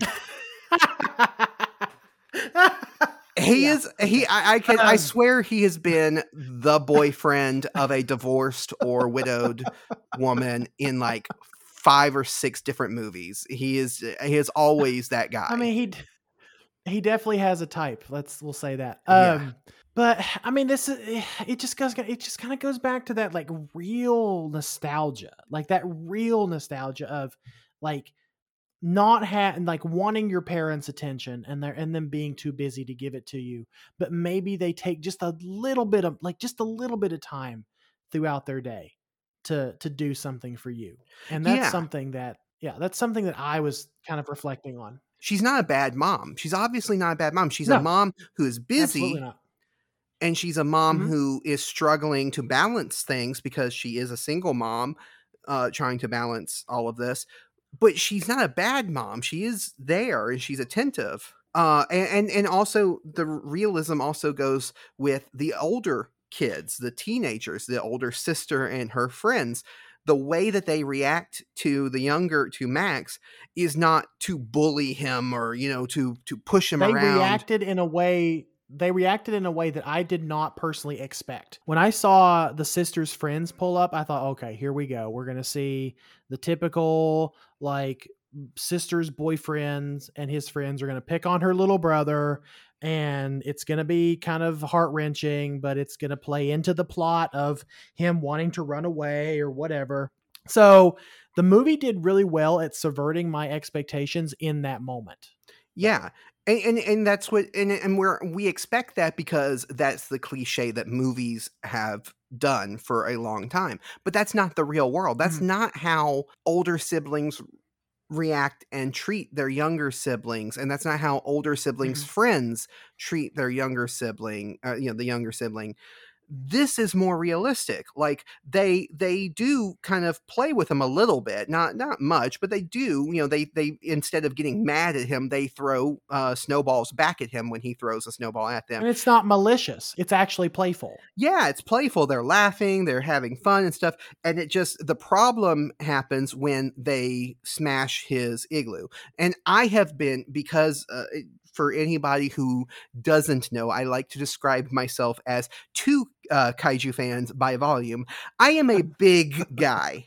I am a really big Uh-huh. guy. I have been a big guy for a long time. So I have been Uh-huh. the bigger kid who has smashed something without realizing how Yeah. attached the Same. younger kid was to it and so you know it's like oh i i, I like i felt at the, i felt for the older kids a little bit more at that moment because you know i'm not saying that max overreacted he reacted the way a, a, a kid his age would react but also being the teenager or being the bigger kid who has been in that situation i'm like well we were having fun we were you know we didn't mean to do something we we were just Yeah, we got carried away. It yeah happens. yeah and and so then they and they even ask are you okay you know like they're they're not mean to him and so i thought this was just such a wonderful thing a wonderful way of doing this film of just making it so realistic like the relationships between max and his mom and his sister feel realistic. They're not they're not antagonistic towards each other they love each other but you can tell that they're kind of living their own separate lives and which you know makes sense. The mom is busy she has to take care of things so she's kind of living her life. Max is in his own world literally and figuratively uh, and mm. and the older sister has reached a point in her life where now she's outgrown a lot of the things that her and max used to do together and so she's trying to mm. establish herself as a teenager as an older uh, yeah. you know kid and so it's yeah it's kind of it's such a realistic thing. I keep saying realism and realistic so much, but that's just the way I that's the only thing I can say about this. you know what's also really realistic?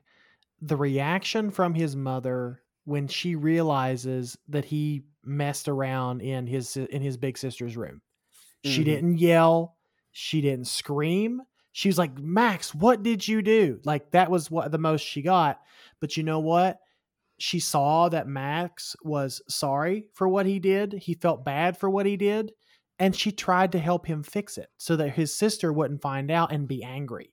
Mm-hmm. Like that like it's such a simple thing because I can relate to that kid, Max, uh, you know, being young. Because my sister, see, my sister lived with us until I was probably around six years old. See, my my sister is technically my half sister, so both my parents were married uh, before they got divorced, and then got remarried, and then had me. Um, but before that, my mom had my sister. So my sister is like 11 years older than I am, but she was still young enough to where I lived, the, she lived in the same house as me. Um, probably until I was maybe six years old or something like that. And she was a teenager. She was dating her husband at the time, um, maybe in getting ready to be married and all that. And but I vividly remember those moments in the house of when she was when I would get home from school and she wasn't home or something, and just me going in there and messing around in her room, and then my mom coming in catching me and instead of yelling well of course my mom probably yelled at me but in, but after she got done kind of scolding me she helped me fix it so so my so my sister wouldn't flip out. Like it sounds like a simple thing but i think it plays into the into the realism in, into the realism that we're talking about here for this for this quote unquote kids movie that's not actually a kids movie. Yeah yeah. And and, and it's such a weird thing and, and it just shows how many of these movies that we that we generally because there's plenty of movies out there that do deal with realistic things but but just how many of the movies that we watch and and how many of them especially for the podcast that don't deal with realistic issues and realistic emotions that when we finally get one we're just like taken aback by it because we're like whoa you know a, a movie that's actually dealing with real issues and real things that kids actually have to deal with and and people and families have to actually deal with it's like th- this is you know and it's not a monster that's destroying a city. You know you know what i mean? And i mean that's not that's not knocking the stuff that i love the movies that we cover you know on the podcast and i love the type of movies that we cover but it's just it just goes to show how much we are just we're we're soaked deep into this, you know, the the kind of fantasy uh sci-fi genre that we're in that doesn't typically do this kind of stuff that when we finally get a movie that that that goes to it's like this... a brush it's like taking it uh-huh. it's like taking a when you first wake up in the morning your mouth is really dry you've slept all night and then you go to the kitchen and you take and you get a glass of water maybe put a little ice in it and you just gulp that thing down and it feels so good because your body has been deprived of that for the last however many hours you've slept mm-hmm. and that's what this movie feels like because like you said we we cover a lot of like good movies. Now don't get me wrong i love the movies we cover. Well most of the movies we cover i should say. I love most of the movies we cover and this is and this and we and we cover films that are just right in our wheelhouse. They are like big monster smash big monster fights other big monster smashes city the end. Like that's right in our wheelhouse and they're a lot of fun and there's nothing wrong with that. But when a movie like this comes along and it and it does kind of I guess serve as a palate cleanser or a or a palate refresher for like these types of discussions. It is very noticeable. And that's that's why we're kind of lingering here just a little bit long. Yeah. Longer than we typically maybe would. Yeah. Now let's let's let's talk a little bit about the actual monsters in this. So so the monsters in the book, the the uh, the uh, where the wild things are, do not have names and do not have really identifiable personalities uh, in it because it, it's a short children's picture book. Sure. But they It's they like eight pages or ten, maybe even maybe even that. yeah. So they gave each one a different personality, a different name, and they did a really great job of developing them as characters. I really liked the combination of using the practical effects, the practical suits. These suits were built by the Jim Henson Company. You can tell they look like a Jim Henson You can Uh, tell. uh, thing, uh, but they use CGI on the faces to make them, you know, move and speak and stuff in, in a more realistic way. Uh, so I, I thought that was just so fantastic. They looked and and moved and felt real and and tangible because they were. They weren't just CGI, you know, things, you know, in a computer. They actually were tangible things that that the kid Yeah. could be carried by or wrestle with or you know push around or, or run from or anything like that it was just so great and i loved the voice acting in all of them they're just they're, they were so great I I think I tech after I started the movie, I was like, it is so weird hearing the voice of Tony Soprano in this movie. yes yeah Like it was so it was so weird. Like uh what is it? Uh, James gandolfini uh, um what is his last Gandolfini, thank you. Uh James Gandolfini, uh who's who's probably the most famous role is The Sopranos. But it was so odd hearing him in this movie and I think it fit the character or I, I should say the characterization fit his voice so incredibly well. It did. It did. And you know what? We had some really fantastic. We named a few of them, you know, when, when we were going through the cast list. There's a lot of great actors who did the voices in this movie. James yeah, Forest Gandol- Whitaker. yeah, Forest Whitaker, but James Gandolfini is the one that stood out the most because he's the character that most represented Max and his his emotions and his feelings and and his angst, his Mhm. his acting out type uh personality and th- the way that like James Gandolfini had to convey so many different emotions just with his voice and he did a brilliant job with it. So he was the standout one for me. I out of all out of all the other ones, I thought that I thought Chris Cooper, that that played Douglas, did like second best. Just be, just as kind of like the counter to like because that character the character of Douglas is kind of a little bit he's a little bit calmer, a little le- a little bit more measured, whereas Carol, played by James Gandolfini, is a little bit more emotional. Like he is, and I, and this is kind of a weird thought I had throughout going throughout the movie because we don't know if this is all in Max's imagination or if this is supposed to be real. And and the, the film does a really good job uh, towards the end, kind of leaving that up to interpretation. Mhm. Um, I sincerely thought that Doug the bird was the voice of whatever whatever like therapist that his mom sent him to. yeah. Yeah, he does seem kind of like the yeah, the voice of reason kind of in all of them. Yeah. Um I I do like that that the way that the monsters are, it's almost like each one represents not just a person that in Max's life, but also an aspect of his personality.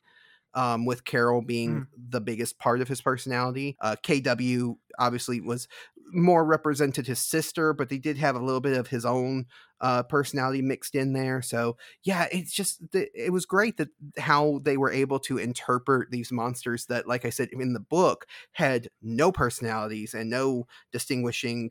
You know, they had distinguishing features in that they looked different, but there was nothing that separated them from each other. And then the the way they interpreted them What if Doug what if Douglas represented Max's dad? could have been. Like cuz Douglas Douglas seemed a little bit like like he's kind of like that voice of reason. And the re- and the example that I'm thinking of specifically is when um when Carol uh gets angry and and rips off the arm of Douglas, which is really and all of these creatures apparently have sand in them, Mm-hmm. which is odd, but okay. Um so he rips off the arm of Douglas and Douglas is just like, "Oh, it's okay. It's fine." Like he's kind of that that calm voice of reason. So I'm wondering if Douglas wasn't his dad. Like his his his kind of like pseudo like dad.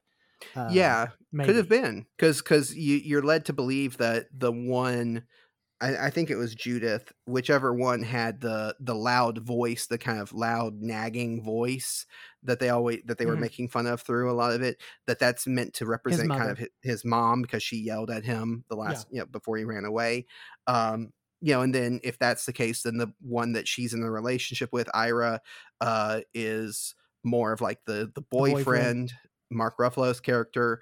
Uh, so you know, who is kind of like more subservient and doesn't really have much to say or do because you know maybe Yeah. he doesn't Max doesn't know him as well, so there's not as much there for him to to build a character from. So yeah, it, I- yeah, I just I.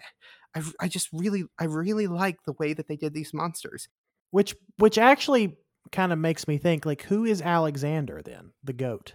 Like I'm wondering who Alexander is in this story. Uh, if everyone in this if every if all the monsters have kind of like their counterpart in real life that we've that presumably that we may have met already. Like KW is the sister, um uh Judith is his mom, uh Ira is the boyfriend, Douglas is the dad, Carol is him. Um, so Alexander would be, I don't know. Like I, I don't know who Alexander would be. Uh, Yeah, well, rep- like me. I think uh, I think a lot of these, uh, and and again, a lot of it might just be us kind of digging a little bit deeper than maybe was meant to be with with like attributing some of these things. Because I think a big part of it is that each of these characters is also supposed to represent part of his personality, not just the the people that he in his life but also Sure. aspects of his personality so you do so so then you have the the dichotomy of Carol, who's this big and loud and loves running around and destroying things, and, and when he's when he's angry, he lashes out.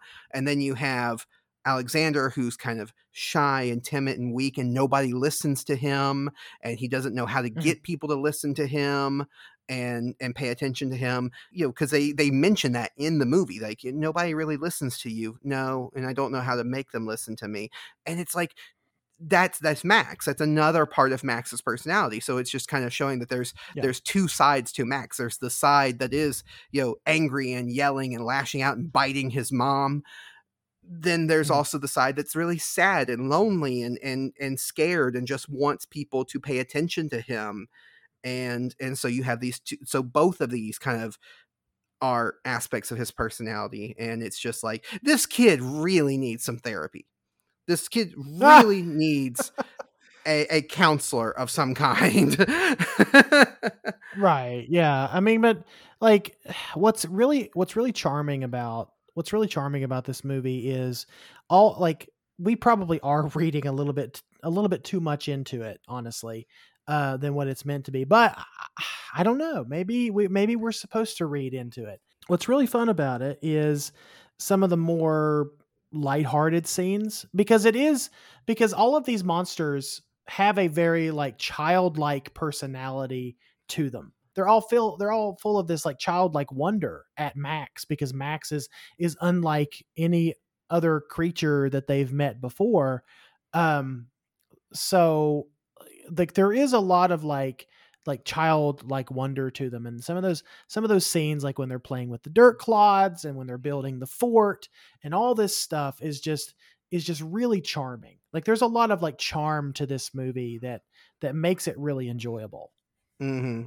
And and and it is it is ultimately it feels like a fairy tale in the sense of you know the kid goes on this grand adventure and in the in in the process learns a lesson because it feels like getting getting his his own emotions out and having to deal with them in a very physical way like actually having to to interact with with another another being i was i won't say a person but another being that is acting the way he's acting makes him start mm-hmm. to reflect on his own actions and, and start to think about the way he's been treating others the way he's been acting and what he needs to do to adjust and stuff and so he actually learns a lesson through all of this and when mm-hmm. he goes back home he can take that lesson with him and it's just a, a mm-hmm. really just yeah just great journey that the character that Ma- of max goes on this is one of those movies that there is so many layers and so much depth here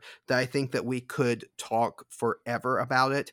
But I think we got our main points out of the way. We can get now to our final thoughts and our Godzuki scores. Because, yes, listener, we like to rate our movies out of five Uh, because we like to embrace the sillier side of giant monster movies, and we do that by using the Great Godzuki as our yardstick for rating these movies. So, Michael, out of five Godzukis, how many Godzukis would you give? Where the wild things are, and what are your final thoughts? I have seen this movie before, but it has been long enough to where going into it, I wasn't sure what to expect. I remember watching this movie around the time it came out. I I don't know why I watched it, but I just remember watching it and thinking it was just kind of weird and boring. But now going back to it, I think it's a one I think it's a wonderfully I think it's a wonderfully deep movie. There's a lot of realism like we've discussed about the film. Uh, it is definitely not a kids movie it is it is a movie told through the eyes of a kid or through the eye through the through the personality and through the troubles and through the emotions of a child. But this is not a child's movie. Like this is not something i'm going to show my niece or nephew because i just think they're going to be bored. They're just it's not like we said it's not big and flashy and bright enough to keep their attention. It is a there's a lot of layers to this movie. There's there's feelings of grief there's feelings of anger of of a very heavy like sadness and forgottenness like all those emotions that kind of run through you as a child just trying to grow up. And like this this movie is nostalgic in like not the way that we are not the way that we normally talk about nostalgia like like for me like i talk about the nostalgia of power rangers and nostalgia of godzilla like that is a different nostalgia than what this movie represents. This movie represents all of the complex emotions that uh, you know we have as, as children. Because you know, if you think about it, a child's life is not easy sometimes and through like circumstances and, and things that happen throughout your life you know sometimes a child has to grow up quicker than you know maybe expected or is or maybe they should and i think that's what's kind of happening here like it, it's a max is a child who maybe is struggling with the feeling of you know having to grow up a little bit too fast because some bad stuff has happened to him in his life and he feel and he doesn't know any other way to uh, um, act out his emotions other than just putting on a white wolf suit and acting like a fool, running through the house, wrestling the dog, uh, biting his mother, just really just acting out in that way. Um, he he doesn't know how to handle it. He just he just doesn't know, and so he he creates this world for himself that he can escape to and i think that's i think it's something a lot of us can identify with especially if we if we really look back on on our childhood and what our experiences were there. Uh, there's just a lot to unpack here. Although the monster designs are a little weird because I was like, okay, so these are literal representations of what they looked like in the book, which is weird, but it works. Like yeah, they were really true to here. what they looked like in the book, which you know, right?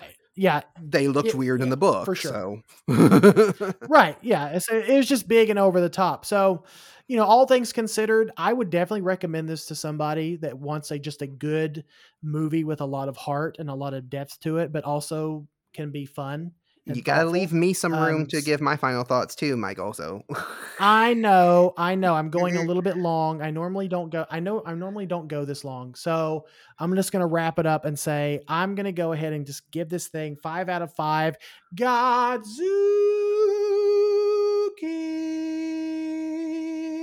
I like to write my final thoughts down, uh, and you can read my final thoughts if you want to. Go back and read all of the ones I've written down before.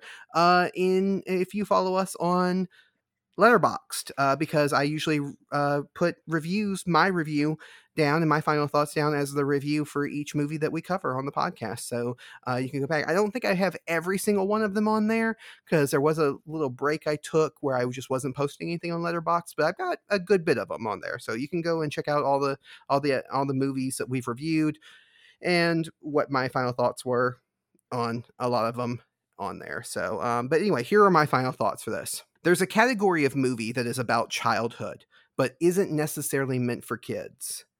These movies capture the truly nostalgic feeling of being a kid and going on adventures, exploring new worlds, meeting strange beasts, all without leaving your own yard. Where the Wild Things Are captures true nostalgia, not the manufactured kind that gets toted around or exploited by many filmmakers today.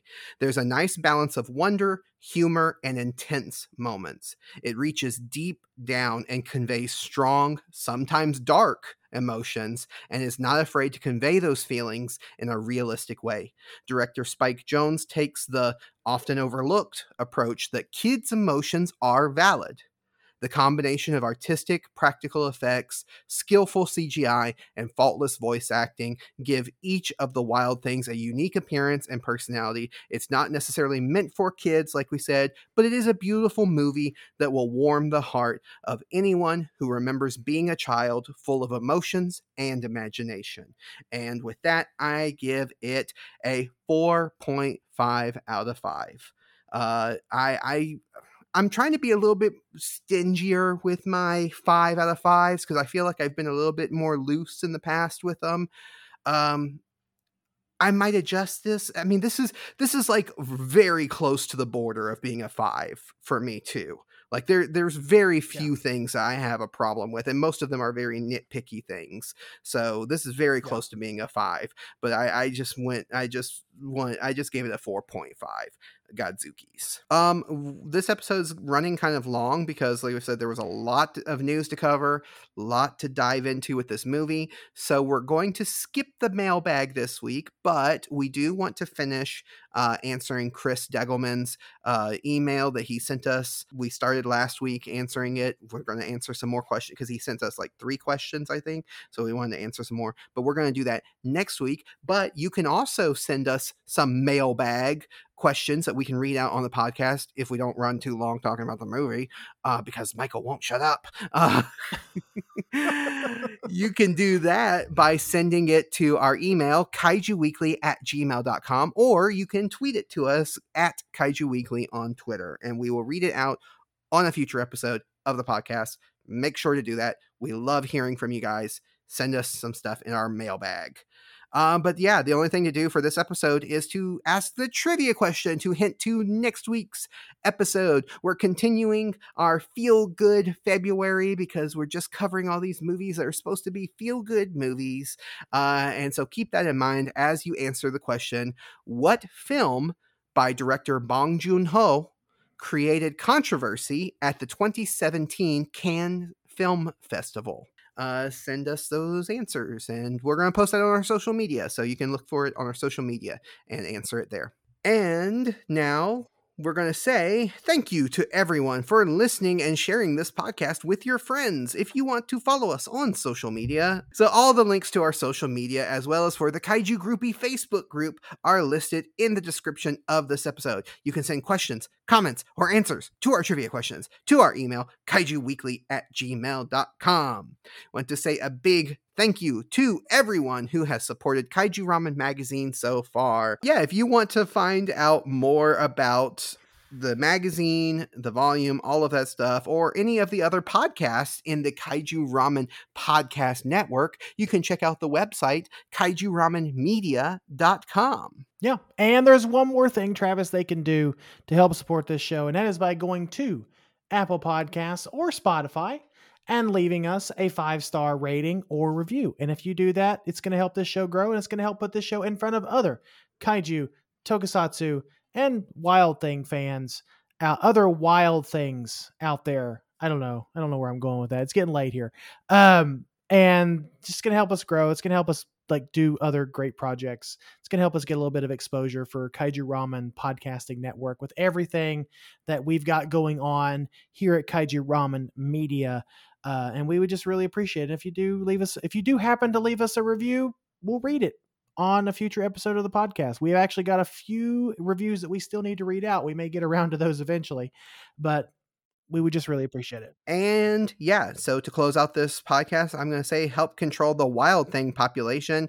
Have your carols spayed or neutered. Wild thing. wild thing You make my heart you make sing. my heart sing you, You make, make everything Groovy. Groovy baby. Okay. Bye. a hunk a hunk of burning love okay anyway That has nothing to do with what we just talked about.